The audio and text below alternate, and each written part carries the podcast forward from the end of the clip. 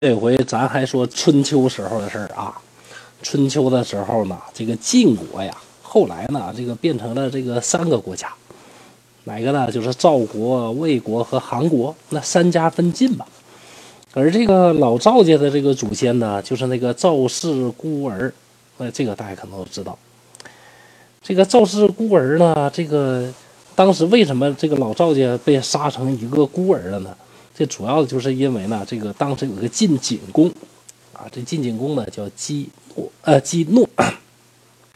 这个姬诺的晋景公呢，就特别相信一个奸臣呢，叫屠岸贾，啊，当然了，这这个事儿有争议啊，咱们不说争议的事儿啊，呃，按照历史上的这个今天传下来这个文章是这么写的啊，这个晋景公呢，相信屠岸贾，把这个赵氏的这个满门的几乎全都灭了，那心里呢感觉也是有鬼。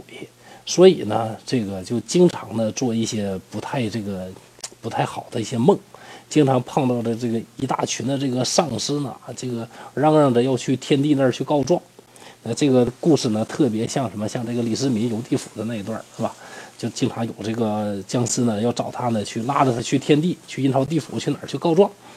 那这这位这个哥们儿一看，这个怎么办呢？对吧？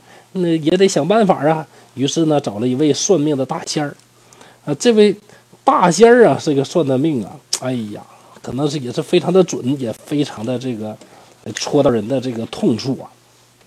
晋景公呢，刚要问说，我想问，还没说呢。那算命先生说，别别，不用说了，不用说了，我我知道怎么回事你肯定见鬼了。晋景公说，那我我我见什么鬼了？我对吧？算命先生说，哎呀，你呀，你妄杀了有功之臣呐。景公说，那怎么办呢？那算命先生说，那没没没办法。那晋景公一想没办法，那怎么办呢？那我不还能活多久吧？还能活多久啊？算命先生说：“嗨，你呀，你今年的新麦子啊，你吃不着了啊，吃着了。”这这这这，晋景公当时就怒了啊！好啊，你说我吃不着今年的这个新麦子，对不对？哎呦，我今天我要吃到新麦子，我整死你！但是呢，说完这个算命先生之后呢，这个景公真的就一病不起呀。哎呀，请了各种这个各种这个人呐，给他治病啊，各种办法啊，都用过了，那也是实在的，也是没有办法，也最后呢，也是没没这个治成功啊。那么，但是他想啊，这个既然呢，这个装了这个灯，对不对？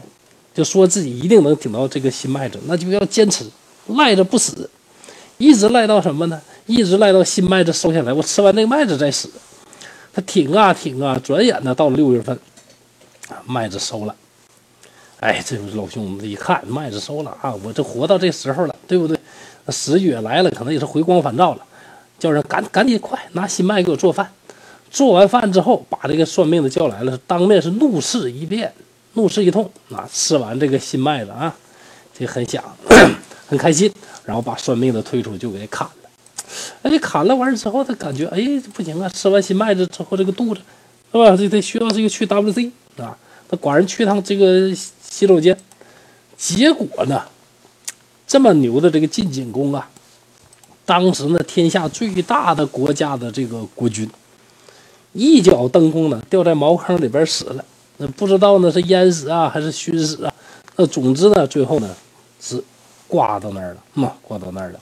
那么这个《左氏春秋》里边呢，对于这段的记载呢，还是很详细的。将食杖如厕啊，陷耳足啊！你看这这这死的多悲剧啊，对吧？哎，这个为了能够装这个灯啊，最后呢死在了厕所里啊。这位呢也算是很奇葩喽。能听到这儿的朋友，您辛苦了，非常感谢您的关注和支持。本套《毁三观历史故事集》最初就是播着玩的，所以太多不如意的地方，影响了您的收听，在这儿深表歉意。本人正在播讲一套东北话趣说《聊斋》系列，秉承本人一贯的毁三观风格，用东北话播讲不改变、不删减、不解读的高清无码聊斋故事。我将把所有《聊斋志异》当中四百九十多个故事全部用我的方式进行讲解，希望您能订阅和收听。